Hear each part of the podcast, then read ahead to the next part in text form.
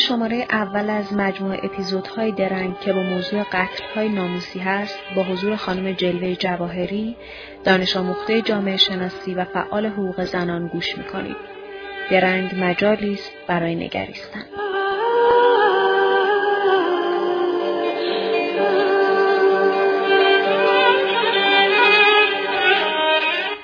سلام عرض می‌کنم خدمتون خانم جواهری.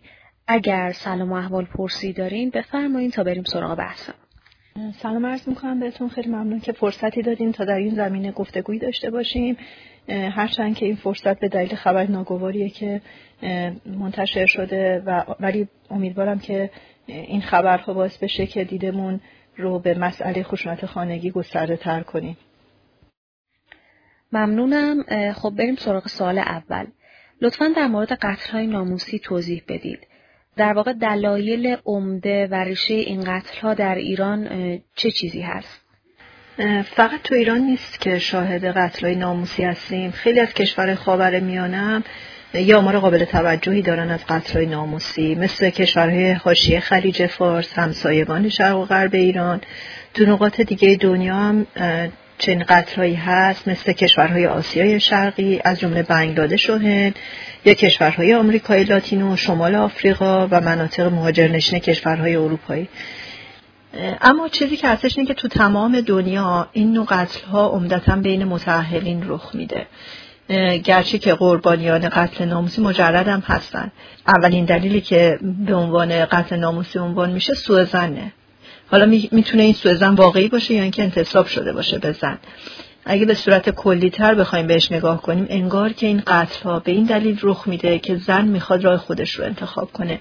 زنی که می‌خواد حالا از همسرش جدا بشه دختری که می‌خواد با کسی که براش مقدر کردن ازدواج نکنه با کسی که دوست داره فرار کنه یا اصلا دختری که از شرایط بد خونه فرار می‌کنه یا فقط به جرم اینکه دختره. فراموش نکنیم که چند سال پیش اگه یادتون باشه دختر بچه در احواز پدرش ادعا می‌کرد که دایش بهش تجاوز کرده و سر دختر رو بریده بود وقت خواب بود و حتی تو کوچه های احواز به نمایش گذاشته بود در حالی که در آزمایش پزشک قانونی مشخص شد که اصلا اینطور نبوده. فقط انگار پدر نمی‌خواسته که دختری در خانه داشته باشه یا اینکه می‌خواسته از مادر دختر انتقام بگیره. بنابراین یه جورایی این خشونت ها عمیقا ریشه در سنت های پدر سالارانه داره.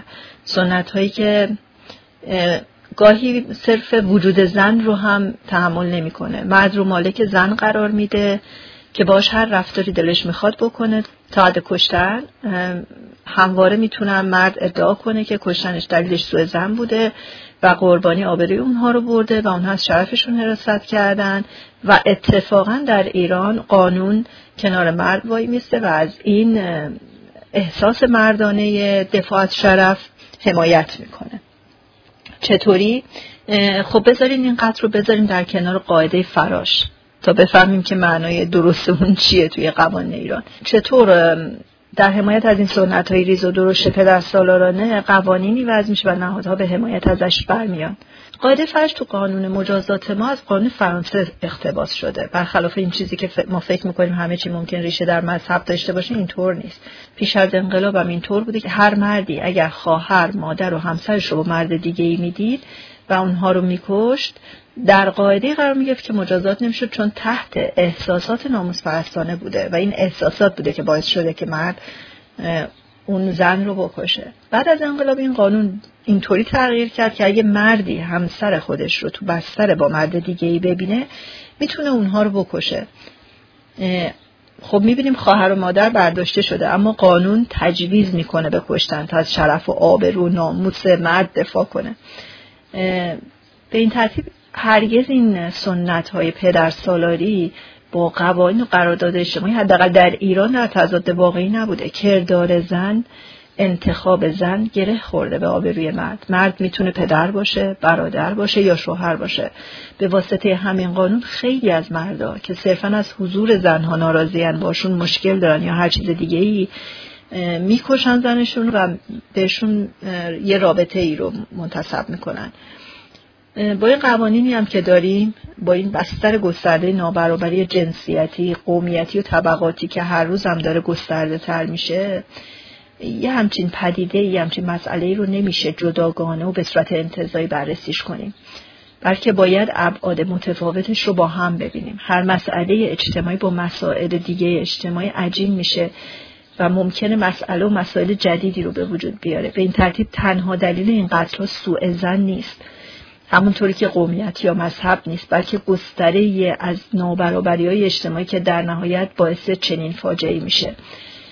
برای مثال تو قتل رومینا اگه بخوایم از زاویه نابرابری اجتماعی بهش بپردازیم خیلی مسائل زیادی پیرامونش مطرح شده دیگه. چرا خب یه مرد جوون جا افتاده با یه دختر بچه 14 ساله فرق کرد در منطقه که اصلا نمی‌دونن زیر 18 سال خب دختر بچه حساب میشه با توجه به آموزش پرورش که به خصوص توی این سالها تبلیغ ازدواج دختر بچه ها رو کرده در 16 سالگی در 17 سالگی. یا اینکه پدر این دختر بعد یا اجازه می‌داد که این دختر با این مرد در کودکی ازدواج کنه؟ دختران در کودکی می‌خوان ازدواج کنن و فرار کنن و دستشون رو ول کنن چیکار میشه کرد که این اتفاق نیفته؟ اما برای بررسی این چنین جنایتی باید واقعا رفت و تالش رو دید. منطقه محروم تو گیلان هستش. منطقه سنی نشینه در میان شیعه نشینانی که قاعدتا به دلیل اینکه دین رسمی ما شیعه است تو ایران از امکانات کمتری بهره‌مند هستند مثل خیلی نقاط دیگه سنی نشین از جمله خوزستان و کردستان و ترکمن‌صحرا فقط هم به دلیل سنی بودن نیست بلکه کلا به دلیل قومیتشون هست.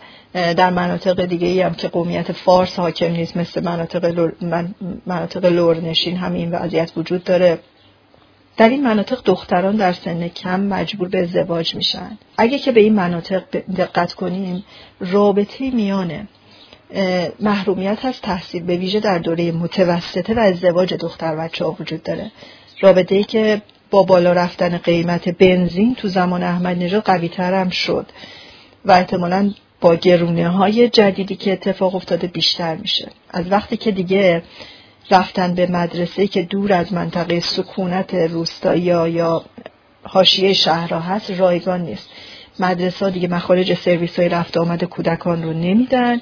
و این مسئله از همون موقع گوشزد شد که ازدواج دختر بچه ها بالا رفته چون از تحصیل باز موندن. در انتخاب بین دختر و پسر و اغلب رای بر اینه که پسرها برن مدرسه. تو خیلی از خانواده دختران که میمونن خونه خب موندنشون پسندیده نیست برای خانواده بخاطر همین بعد ازدواج کنن. از طرف دیگه ازدواج کودکان در حال حاضر که داره دوباره بالا میره حالا با تبلیغات نهادهای دولتی با تمام این انتخاب هایی که پیش روی این خانواده ها مونده همزمان شده با یه بخشنامه که تو آموزش پرورش اومده بود و طبق اون دختران ازدواج کرده می‌تونن با شرایطی در مدرسه عادی ادامه تحصیل بدن. چند سال پیش یه کارگاه خشونت وقتی که کارزار منع خشونت فعال بود یه کارگاه خشونت برای یکی از این شهرهای گیلان گذاشتیم. یکی از معلمان نکته جالبی می‌گفت. اون منطقه ازدواج کودکان زیاد بود. میگفتش که از وقتی این بخشنامه اومده دختری که ازدواج می‌کنن خب بسیار از خانواده ها به حال ازدواج دختران توشون رایش بود و وقتی دختر ازدواج می‌کردن میمدن این باعث یه سیکل جدید می‌شد توی مدرسه. چون دخترای دیگه که انتخابای خیلی محدودی داشتن به تو روابطشون آزاد نبودن.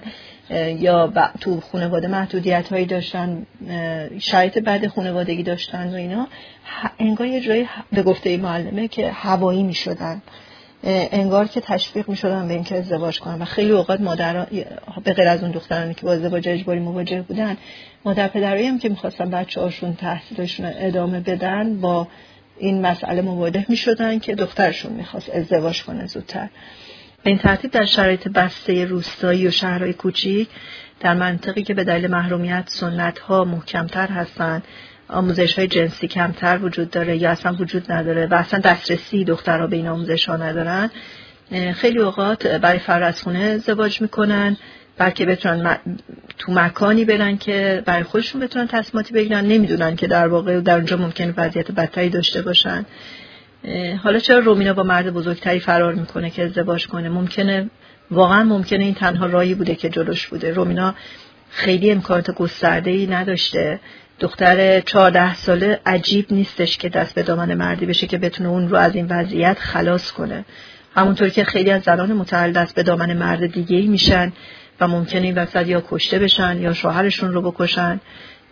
محدودیت های انتخاب این زنان هستش که باعث چنین انتخاب هایی میشه کما اینکه چندین سال پیش یکی از دخترانی که به یکی از احزاب کرد پیوسته بود میگفتش که من فقط برای فرد از ازدواجم یعنی همزمان که نزدیک می‌شد به ازدواجی که براش خانواده رقم زده بود می‌گفت با این گروه آشنا شدم و گفتن که اینجا تا مجبور نیستی ازدواج کنی تو می‌تونی تحصیلاتت به تحصیلاتت ادامه بدی. و اون پیوسته بود فقط به همین دلیل. سوای اینکه آیا درست هست که یک دختر بچه بتونه به یه حزب سیاسی بپیونده. مسئله مهمتر اینه که چرا یه دختر بچه باید انتخاب کنه که به یه حزب سیاسی بپیونده؟ چرا باید محروم باشه از تحصیل؟ چیزی که حقش هست. همیشه هم انتخاب این دخترها ازدواج نیست واقعا. دخترهایی هستن که فرار می‌کنن اما هیچ جایی ندارن برن. خیلی هاشون معتاد میشن تنفروش میشن راه برگشتی ندارن و این مسئله شامل همه مناطق محروم ایران. فارغ از هر مذهب و قومیتی هستش. همیشه هم بازگشت این دختران به خانه سختتر از پسرانه. در یه تحقیقی که برای یکی از ارگانهای دولتی انجام می‌دادم در در بخشی از اون تحقیق که مصاحبه می‌کردیم با مراکز بازپروری زنان مشاوری که برای یکی از این مراکز بازپروری بود نکته خیلی جالبی رو گفت. در چند تا مثال از دخترانی رو زد که از خونه فرار کرده بودن به خاطر اینکه ازدواج اجباری می‌خواستن بکنن یا کلا شاید خونه بد بود. و یکیشون اتفاقا توی همین مرکز بازپروری کار می‌کرد. میگفتش که این این دخترها به محض اینکه فرار می‌کنن نمی‌خوانه معتاد بشن ولی مجبور میشن چون نمی‌تونن دیگه برگردن خونه. اگه برگردن خونه کشته میشن.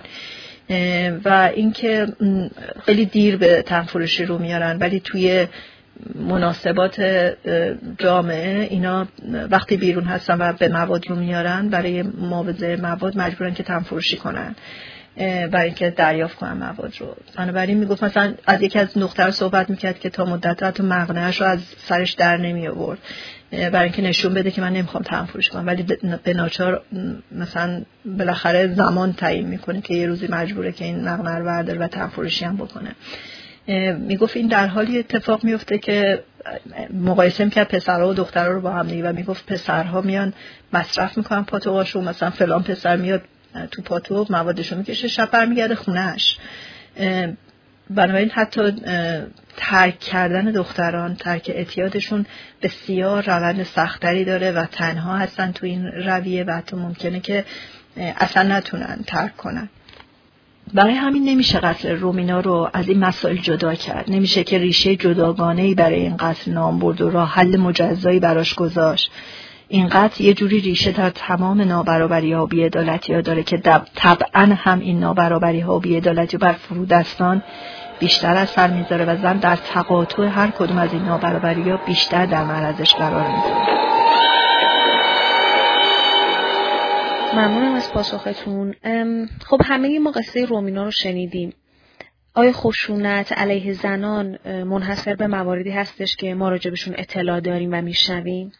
به هیچ وجه. مرگ رومینا تنها یکی از قصاییه که ما رو جریه دار کرده. به این دلیل که یه مرگ فجیع رو دیدیم یک مرگ فجیع رو تصور که این سربریدن یک کودک افکار ما رو به هم ریخته آشفتمون کرده. می‌خوایم حتما یه کاری بکنیم. خیلی هم مالی اگه از این فرصت استفاده کنیم و برای رفع خشونت آسینامون رو بالا بزنیم. به ویژه کسایی که اصلا کمتر به این مسئله توجه می‌کردن یا خشونت علیه زنان به ویژه خشونت خانگی و مثل صفایی زرد روزنامه باش برخورد می‌کردن. و سازی این خشونت ها در محیط خونگی رو کاری کوچیک می‌دیدن. اگه بخوایم به گستره خشونت علیه زنان یه نگاهی بندازیم هرگز نمی‌تونیم این خشونت رو در خانه خیابان یا جامعه از هم جدا ببینیم. گفتم که ریشه این خشونت ها به نظر من نابرابری و ادالت های جامعه است. هر اندازه که این نابرابری ها بیشتر و پیچیده تر بشه خشونت هم گستره بیشتری پیدا می‌کنه. واقعیت اینه که بسیاری از کسانی که مثل رومینا تو تنگنا هستن هرگز ممکنه قصهشون به صفحه روزنامه راه پیدا نکنه.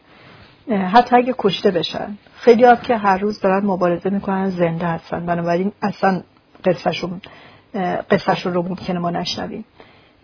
بسیاری از زنانی که همسرشون رو کشتن در انتظار اعدام هستن حتی اونها هم ممکنه اگه مورد خاصی داشته باشن مثل شهر جایت که با یه فوتبالیست در ارتباط بود یا تو مرکز باشن یا به نوعی با رسانه در ارتباط باشن قصهاشون عمومی بشه. بنابراین بسیاری از این خشونت ها داره اتفاق میفته و ما ازش بیخبر هستیم. این زنانی که همسرشون رو می‌کشن قبل از اینکه شوهرشون رو بکشن کوچکترین توجهی بهشون نشده. و وقتی که تو تعیینا دست به این خشونت زدن ازشون پرسیدن که چرا قبلا گزارش ندادین؟ یا اگه گزارش دادید بعد بیشتر تلاش می‌کردین برای رهایی از این خشونت به جای اینکه متوسل بشین بهش. در حالی که هیچ راهی براشون گذاشته نشده نه تنها راهی گذاشته نشده بلکه قانون بارها و بارها بر تبل این نابرابری ها و تبعیض و خشونت کوبیده و تجویز کرده بسیاری از این خشونت ها رو. نمونه بارز این مسئله رو توی قانونی می‌دونم که مرد رو سرپرست خانواده قرار میده. یعنی انگار توی این خانواده که قراره بر اساس عاطفه ایجاد بشه مرد قراره بر این عواطف حکومت کنه. و این بسیار خطرناکه. یعنی آغاز چیزی در جامعه است که به هیچ وجه نمیشه جلوش رو جلوی در واقع نتایجش رو گرفت. قانون طلاق که برای مرده و زن باید اسر و حرجش رو ثابت کنه انقدر سخته گاهی ثابت کردن این اسر و حرج که زنان رو میارن به همسرکشی. نمونه این رو می‌تونم در مشاهده خودم از سالها پیش بگم که یکی از زنانی که در اوین با مردی رابطه گرفته بود و اون مرد همسر این زن رو کشته بود و این معاونت در قتل گرفته بود. میگفتش که من شوهرم رو بردم ترک کنه و بعد خسته شده بودم. شاید همه جور خشونتی داشت معتادم بود و رفته بود دادگاه. دادگاه گفته بود اگه سه بار اینو ترک بدی و نتونستی کاری انجام بدی بعد اسرائیل ثابت میشه. خشونت کرده بود کبود کرده بود اینو رفته بود شکایت کرده بود پزشک قانونی برده بود دادگاه گفته بود اگر سه بار این خشونت تکرار شده بشه اون وقته که تو می‌تونی طلاق تو بگیری. این زن با این همه بنبست قانونی مواجه بوده تا بالاخره خسته شده. یه مورد دیگه موردی که بعد از چند سال دوباره اینجا در زندان لاکان باش مواجه شدم زنی بود که به در کودکی ازدواج کرده بود در یک از مناطق محروم گیلان بود و میگفتش که شوهرش خشونت بسیار بدی بهش داشته. می‌گفت من نمی‌تونم اصلا انقدر شدت این خشونت ها بالا بود که تعریف کنم. خانواده باش همدلی می‌کردن خانواده شوهر و این شوهرش به این میگفتش که اگه که تو بخوای طلاق بگیری یا بخوای خشونت یا گزارش بدی یا فرار کنی بری خونه پدرت من میام به خانواده تو اسید میپاشم. و می‌گفت اینو عملی می‌کرد. چون هر تک تک کارهایی که می‌گفت عملی می‌کرد. و به هر حال ترس از این خشونت ها باعث میشه که زن فکر کنه. گفت یک هفته به این فکر کردم که چطور این رو بکشم با چه وسیله بکشمش که راحت بشن. و وقتی که در واقع اینو گرفته بودن بهش می‌گفتن خب چرا گزارشی از خشونت ندادی؟ در حالی که زن دیگه ای رو داریم در سالهای پیش که گزارشش رو مجله زنان کار کرد. زنی که شوهرش این رو می‌بره تو گورستون و خاک می‌کنه این از گور فرار می‌کنه میاد زنده زنده خاکش می‌کنه از گور فرار می‌کنه میاد اولین کلانتری که می‌بینه شکایت می‌کنه و کلانتری ولش می‌کنه. یعنی نگرش نمیداره که حتی ازش مراقبت کنه. ولش می‌کنه این میگه که من اگه برگردم کشته میشم. برمیگرده میره از ترسش خونه خواهرش و شوهرش میاد خونه خواهر رو آتیش می‌زنه و بچه های خواهر همراه زن کشته میشه. یعنی اگه اون زن شکایت هم می‌کرد. ممکن بود با یه سرنوشتی مواجه بشه یا به هر حال روی خانواده خود این زن اسید میپاشیدن و این رهایی از خشونت بهش معنا نبود.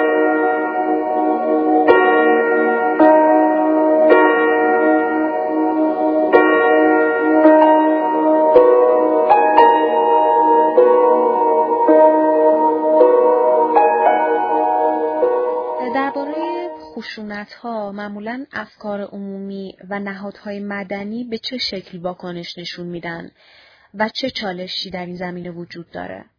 ممکنه یه خبر به این فاجعه آمیزی منتشر بشه و ببینیم. و اونجا دخالت می‌کنیم در حد رسانه کردن این قضیه. حالا بعضیا می‌خوان اقدام کنن ولی هر دو موردش به عنوان چه اقدام می‌خوای بکنی چه به عنوان اینکه بخوای رسانه ای کنی به این موضوع زیاد بپردازی به عنوان سیاه نمایی مطرح میشه.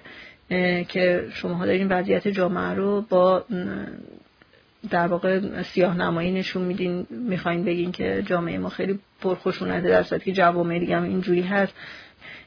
و فکر می‌کنم تو جامعه ما تحمل پذیری در برابر نهادهایی که بخوان به خصوص روی خشونت علیه زنان کار کنن بسیار پایینه ما انجیو ها در ایران اصلا نمی‌تونن خانه امن تاسیس کنن اگه خانه امنی هم تاسیس کنن با فشارهای خیلی زیادی رو برن و به اون معنای رایج در دنیا خانه امن محسوب نمیشه یک جای موقتیه که سه چهار روز فرد خشونت دیده بتونه بره اونجا و دوباره باز پس فرستاده میشه جایی نیست که توامن بشه بتونه برگرده بتونه بره تو جامعه کاری به انجام بده بتونه رو پای خودش وایسته یا اونقدر حمایت نمیشه که مثلا افرادی نیان سراغش یا با دوباره با خطر مرگ مواجه بشه دوباره با خطر برگردوندن مواجه بشه. کلیه نهادهایی که در واقع تو این زمینه می‌تونن فعالیت کنن یه جورایی فعالیتشون رو نمی‌تونن علنی کنن یا اگه هم که علنی می‌کنن با فشارهای بالا مواجهن. حتی بهسیستی توی زمینه مواجهه با خشونت خانگی بسیار دست پایین رو داره در مقابل نهادهای دیگه حکومتی. مثلا مواردی بوده کسانی که تو بهزیستی کار می‌کردن با ما تماس گرفتن گفتن که ما زن خشونت دیده می‌شناسیم شما می‌تونین کمک کنید. که این فاجعه باره. یعنی که نهادی که قاعدتا کارش همینه و اورژانس اجتماعی که زیر نظر این نهاده بخواد از کسانی که هیچ قدرتی تو جامعه ندارن و با با مسائل قانونی مواجهن درخواست کنه که یک کاری انجام بدن برای کسی که خشونت دیده فکر می‌کنید دلیل این مخالفت ها با اقداماتی که برای کاهش خشونت خانگی انجام میشه چیه؟ نمیشه این روح قتل ناموسی که همون سوء زن هست و یا بهانه سوء زن رو جدا کرد از دلایل همسرکشی که تو تمام دنیا رواج و بین همه طبقات و خیلی خیلی راحت تمام نهادها دست به دست هم میدن که این اتفاق بیفته وقتی که مثلا توی قانون ما حق انتخاب با زن نیست وقتی نمی‌تونه همسر ایدال خودش رو خودش انتخاب کنه وقتی اجازه پدر بالای سرش هست وقتی که وقتی که ازدواج می‌کنه نمی‌تونه در مسکنی که خودش می‌خواد زندگی کنه وقتی نمی‌تونه کنترل کنه که شوهرش با کسی دیگه ازدواج کنه یا نکنه وقتی نمی‌تونه حتی کنترل کنه که خودش عمل جراحی انجام بده یا نکنه. وقتی بر کودکانش اختیاری نداره خیلی راحت این امر می‌تونه تشویق کنه مردان رو به اینکه به این زن خشونت کنن. این به خاطر اینکه تو قانون نهاده شده. یعنی ما یه موقعی هست میگیم که قانون کاری نمی‌کنه برای جلوگیری از خشونت علیه زنان. در کشور ما قانون که هیچ کاری نمی‌کنه برای پیشگیری از خشونت علیه زنان به غیر از اون مبلغ خشونت علیه زنان هست. یعنی شما فکر کنید در تمام قوانین خانواده ما اولا که یک رأسی وجود داره که مرد سرپرست خانواده است. و در واقع تصمیم گیری مسائل مهم زندگی کودک و زن با مرد هست. این رقم می‌زنه تمام خشونت که قرار اتفاق بیفته توی یک خانواده. و همینجوری سلسله ای این منتقل میشه آموخته میشه پسر یاد می‌گیره این رو به خواهرش اعمال می‌کنه مادر یاد می‌گیره این رو به بچه ها انتقال پیدا می‌کنه. حالا بیشتر تو مردها رواج پیدا می‌کنه چون مردها بدون هیچ مجازاتی می‌تونن این اقدامات خشونت آمیز رو انجام بدن. ولی اگه زن از یه خشونتی بیشتر انجام بده خب مرد می‌تونه شکایت کنه. بنابراین خود به خود توی مردان رواج بیشتری پیدا می‌کنه. چون قانون می‌دونن که روح قانون داره ازشون حمایت می‌کنه. از این خشونتی که اعمال می‌کنن حمایت می‌کنه. و هر جا که دچار اتفاقا محرومیت بیشتری هستن و فشار بیشتری بهشون وارد میشه جایی که احتیاج به تخلیه انرژی دارن تخلیه خشونت خشمشون دارن وقتی نمی‌تونن خشمشون رو منتقل کنن بر در واقع اون منبع اصلی که این محرومیت رو ایجاد می‌کنه بر زیر دست خودشون اعمال می‌کنن بر فرو دست از خودشون اعمال می‌کنن. این منطق جامعه هستش که نابرابری توش نهادینه شده و این نابرابری توسط خشونت حراست میشه ازش. وگرنه چه دلیلی داره در جامعه ما انقدر نهادهای بالادستی موافق نیستن که برابری به هیچ شکلی در نهاد خانواده ایجاد بشه و هر روز و هر روز قوانینی که تصویب می‌کنن به این نابرابری در واقع دامن می‌زنه. از هیچ فعالیتی توی هیچ کدوم از این استانهایی که خطر ناموسی توش زیاده حمایت نمی‌کنن. نه تنها حمایت نمی‌کنن بلکه تمام فعالانی که توی این استانها دارن کار می‌کنن در زمینه خشونت های ناموسی با فشارهای سنگین مواجهن از طرف بالا. یا حکمهای سنگینی می‌گیرن یا دائما خواسته میشن بهشون گفته میشه که کار نکنین فعالیت نکنین. به طور مثال توی کتاب فاجر خاموش دقیقا یکی از این روزنامه نگاره که صحبت می‌کنه میگه میگه که تو کرمانشاه به امجیها اجازه داده نمیشه اصلا تو زمین خشونت علیه زنان کار کنن. با حراس اینها در واقع میان یک جلسه برگزار می‌کنن یک کارگاهی برگزار می‌کنن یا می‌خوان کاری انجام بدن. در مرکز هم همچین شرایطی وجود داره. یعنی وقتی که ما برای اینکه یه کارزار من خشونت رو بندازیم تو همون جلسه اول از بعضی از اعضا بازخواست شدن بازجویی شدن توی خونه ریختن. این خودش نشون میده که چقدر در واقع از بالا علاقه زیادی وجود داره که این خشونت ماندگار بمونه. به خاطر اینکه انگار این خشونت کمک می‌کنه به اینکه این جامعه با این شکل نابرابر و ناعادلانش ادامه پیدا کنه. وقتی که تو خانواده ما میآموزیم که نابرابری یک اصله و مطیع باید باشیم وگرنه کشته میشیم. به راحتی خب اینو تو جامعه بهتر می‌تونیم بپذیریم. نمیشه که قتل ناموسی یا همسرکشی زنکشی و دیگر خشونت های جنسیتی و قومیتی و خشونت های دیگر رو جدا از خشونت هایی که در جامعه اتفاق میفته ببینیم.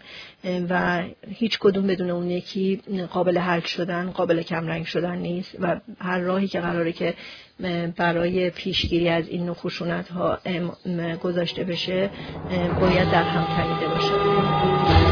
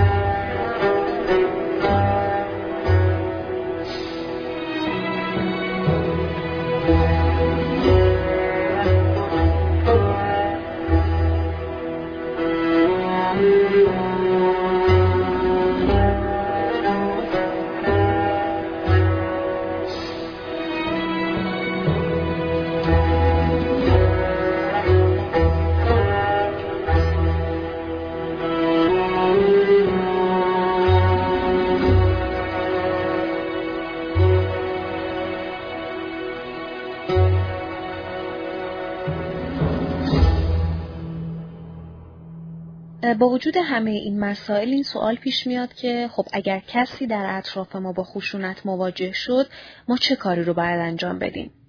طبق آموزهایی که ما همش داریم این رو منتقل می‌کنیم به آدم اینه که با 123 تماس بگیریم اورژانس اجتماعی. ولی شما می‌تونید خودتون این روش رو امتحان کنید. با 123 که تماس بگیرید میگن با پلیس تماس بگیرید.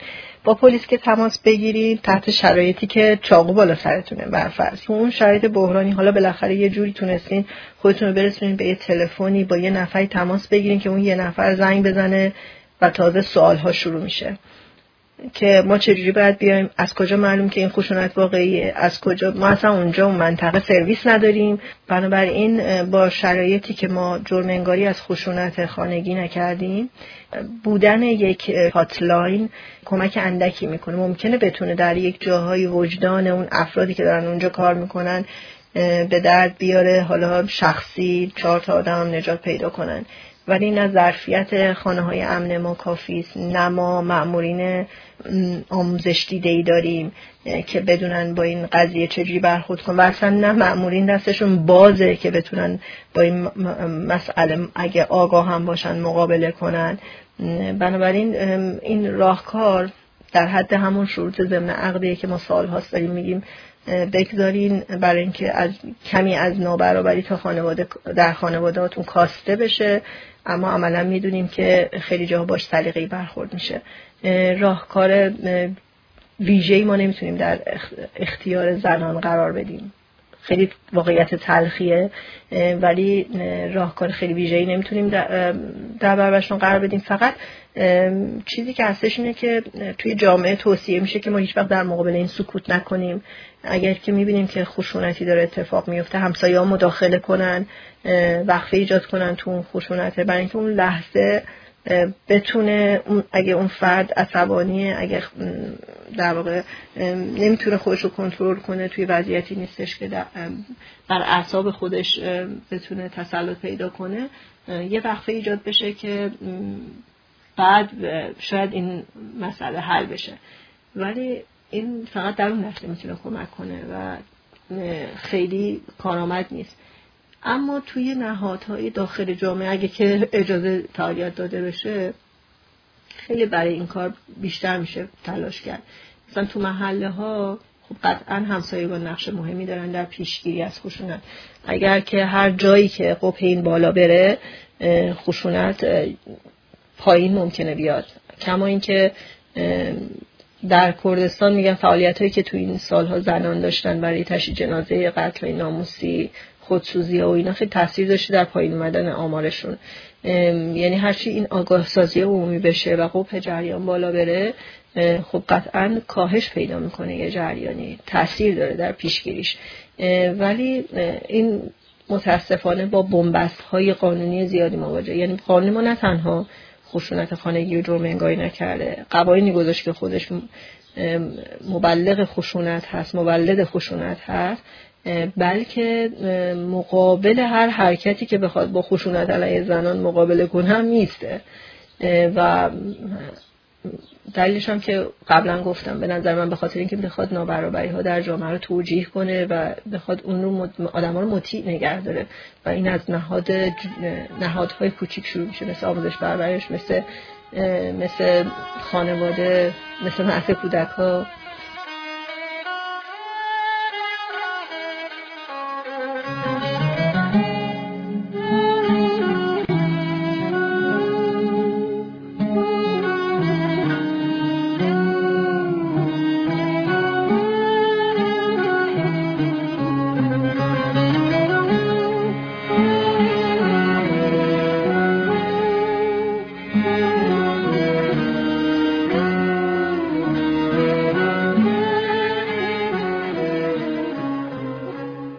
می‌کنید روند خشونت علیه زنان در ایران چگونه پیش بره؟ با توجه به همه محدودیت ها چه راهی برای مقابله با اون وجود داره؟ ممکنه که شاهد این باشید که خشونت ها گسترش پیدا کنه. اولا که خشونت در سطح جامعه کلا گسترش پیدا کرده. وقتی که این همه آدم کشته میشن تو خیابون خیلی راحت کشته شدن یه امر طبیعیه. وقتی این همه آمار اعدام های ما بالا رفته در ملع عام و تمام خشونت هایی که در سطح سیستمی هست طبیعتا این تاثیرش رو می‌ذاره در جامعه در تک تک نهادها تک تک افراد جامعه و خشونت ها قطعا بالا خواهد رفت. به خصوص که دختران دیگه کمتر تن میدن به هر گونه امر مقدر برای خودشون. به نظر هرچی این گپ بیشتر بشه این خشونت هم افزایش پیدا می‌کنه. یعنی به این شیوه اگه نخواد راهی برای در واقع توضیح این قدرت تو خانواده انجام بشه یا توی جامعه این, این خشونت ها حتما افزایش پیدا خواهد کرد. و توضیح این قدرت به دست ناقد... بی قدرتان اتفاق میفته هرگز اون کسی که قدرت داره نمیاد قدرتش رو دو دستی تقدیم کنه. بنابراین هرچی بی قدرتان جامعه بیشتر بتونن متشکل بشن و بیشتر بتونن مبارزه کنن دستاوردهای بیشتری می‌تونن داشته باشن. از این نظر میشه واقعا خیلی برجسته کرد بعضی از فعالیت هایی که توی بعضی از این مناطق محروم وجود داشته با تمام محرومیتش. ما الان در شهرهایی که به حال به لحاظ محرومیت محرومیت بالایی ندارن نسبت به شهرهای حاشیه نشین زندگی می‌کنیم. خب خیلی میگیم اینو که به حال فعالان مدنی معمولا فعالانی هستن که دسترسی به آموزش داشتن یه حدودی از فعالیت رو تونستن انجام بدن وقتشو داشتن. اما عملا برای اینکه بتونن دور هم دیگه جمع بشن و فعالیت موثری انجام بدن بسیار ناکارآمدتر بودن از فعالانی که توی محرومیت بودن. محرومیت بیشتر بودن توی شهرهای حاشیه نشین بودن. شاید یکی از دلایلش اینه که لمس هر روزه تبعیض به این ایمان رو توشون تقویت می‌کنه که بتونن و نیاز به همدیگر بیشتر توشون تقویت می‌کنه و هنوز با اون میزان از فردگرایی که تو جوامع شهری مراکز بیشتر دیده میشه باش مواجه کمتر مواجه نه اینکه مواجه نیستن. و بنابراین خیلی بیشتر می‌تونن دست به اقداماتی انجام بدن برای مقابله با یه همچین چیزی. مثال بارزش قطعه ناموسی چند سال پیش کردستان هستش که تشییع تشی پیکراشون توسط زنان محلی انجام شد و بینا رفتن و تشییع جنازه گسترده برگزار کردن. این اقدام انقدر بدی بود که واقعا می‌شد نمونهاش رو دو جای دیگه اجرا کرد یا مثلا حالا نمونه بومی ایجاد کرد. و نکته که هستش اینه که چون خشونت علیه زنان یه امر جهانیه شاید خیلی جا لازمه که ما از در واقع پیوند پیدا کنیم با کشورهایی که این مسئله توشون رواج داره و از تجربه های همدیگه آموزش ببینیم آموزش بگیریم. و در واقع همدیگر رو تقویت کنیم. در آخر هم برامون از تجربه های عملی فعالان حقوق زنان در راه مقابله با خشونت و به خصوص کارزار منع خشونت علیه زنان بفرمایید. مقابله با خشونت خانه که همیشه یکی از مباحثی بوده که برای فعالان حقوق زنان در ایران مهم بوده. و این هم در فقط شامل ایران نمیشه در بسیاری از کشورهای مبارزه وجود داشته و دستاوردهایی هم داشته. در ایران متاسفانه موانعی که وجود داره سر راه فعالان حقوق زنان بسیار زیاده. اولین مانعی که وجود داره اینه که قانون ما بسیار قانون مرد نوشته ایه و یعنی پرچمی که سیاست این جامعه روش استوار شده این نابرابری توش حرف اول رو می‌زنه. برای همین بسیار دشوار واقعا فعالیت کردن تو این زمینه. تو هر زمینه که بخوایم فعالیت کنیم با بنبست مواجه میشیم امنیتی قلمداد میشه. در 15 سال گذشته مهمترین فعالیت هایی که تو این زمینه انجام شده از نظر من البته کمپین یک من امضا بوده که سال 1185 آغاز به کار کرد. حدود چهار سال فعالیت داشت و بعد بعد از متر 1188 در واقع کمرنگ شد فعالیتش. کمپین با فشار امنیتی بسیار زیادی مواجه شد. خیلی از فعالان این کمپین بازداشت شدن و برخیشون حکم گرفتن و به عنوان فعالیت تبلیغی علیه نظام در واقع شناخته شد. با این وجود فعالان کمپین ایکمن امضا در شکل های دیگه فعالیت خودشون ادامه دادن. همزمان با این کمپین یک کمپینی هم برگزار شد در کردستان به اسم کمپین مقابله با خشونت های ناموسی. روی مسائل مربوط به قتل های ناموسی و ختنه زنان و مسائل اینچنینی کار می‌کرد در کردستان و کمپین دیگه ای که تو این سالها به راه افتاد هم کارزار من خشونت خانگی است. در واقع هر کدوم از این کارهای جمعی که اتفاق افتاد بر شانه فعالیت های گذشته بود. در کارزار من خشونت خانگی جمعی از وکلای مدافع حقوق زنان پیشنویس قانونی رو تهیه کردن که برای مقابله با خشونت خانگی بود. این پیشنویس قانون تغییرات بسیار زیادی رو در آین دادرسی در واقع پیشنهاد می‌داد. مهمترین چیزی که توی این پیشنویس قانون در نظر گرفته شده بود این بودش که خشونت خانگی به تمام نهادهای جامعه مربوط از آموزش و پرورش گرفته وزارت علوم گرفته تا وزارت کار و نهادهای دیگه. بنابراین فقط پیشبینی این پیشنویس قانونی به هیچ وجه مجازات نبود. بیشتر جنبه اصلاحی داشت.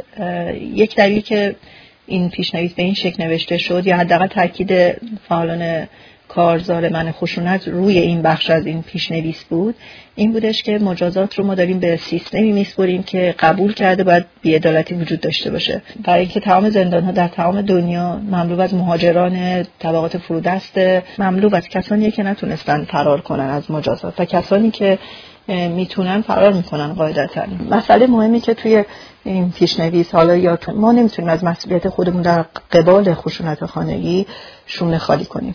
اگر که شاهد خشونت هستیم باید گزارش بدیم. اگر پزشکیم اگه پرستاریم اگه مددکاریم اگر که در همسایگی کسی که خشونت دیده زندگی می‌کنیم باید این رو گزارش بدیم و در قبالش مسئول هستیم. به ویژه کادر درمان مسئولیتشون جدیه و این مسئولیت دیده شده پلیس اگه که برخورد غیر موجهی انجام میده اگر که به زن خشونت دیده کمک نمی‌کنه که از اون شرایط خارج بشه اگر که کسی که خشونت می‌کنه رو از فردی که بهش خشونت اعمال میشه دور نمی‌کنه. بنابراین اون پلیس باید توبیخ بشه.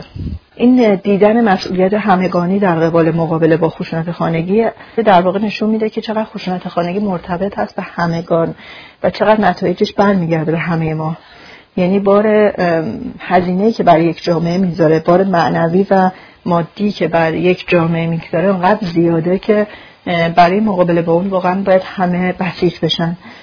و مهمتر از اون اینه که یه همچین نگاهی به ما میگه که نه وقتی که یک نفر مثل ستایش کشته میشه هرچند که افکارمون به هم ریخته هرچند که مرگ بسیار دردناک بوده و کودک بوده نباید فکر کنیم که باید حتما اون پسر سریع اعدام می‌شد. نباید فکر کنیم که ادامه اون باید خشم ما رو کم کنه. بلکه خشم ما باید وقتی کم بشه که شرایطی که به اون موقعیت میانجامه از بین بره.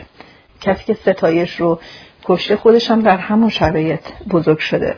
به خودش هم توی همین نابرابری ها بوده که در واقع اومده خشونت رو در کسی که فور دست خودش بوده اعمال کرده.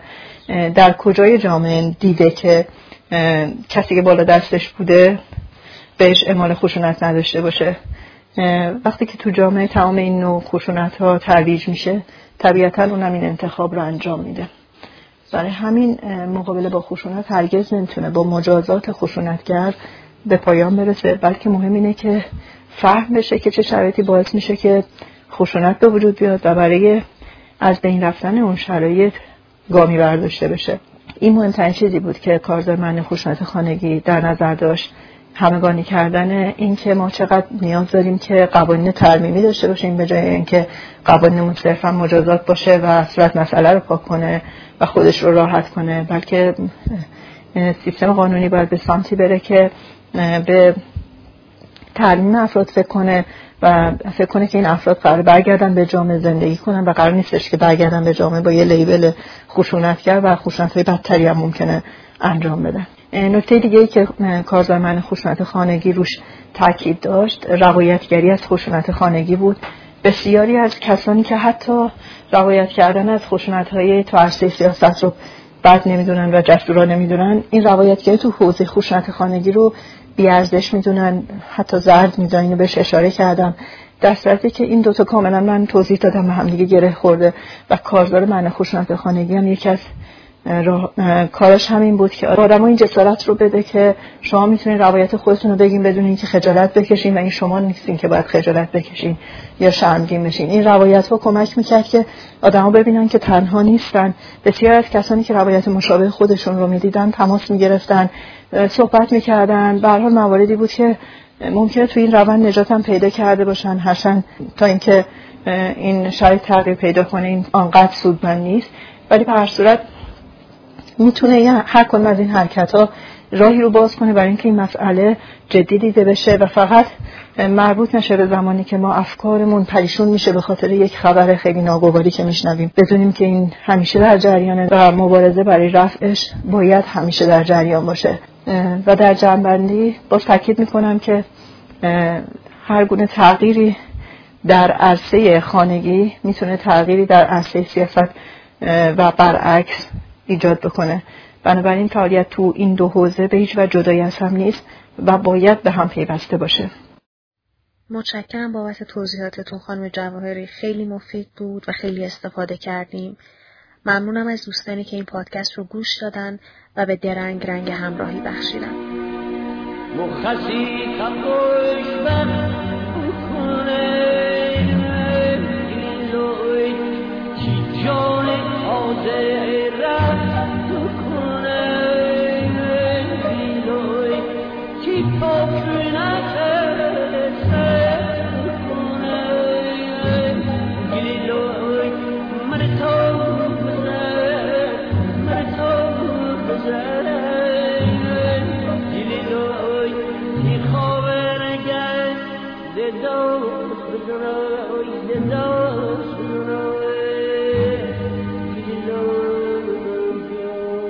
درنگ مجالی است برای نگریستن.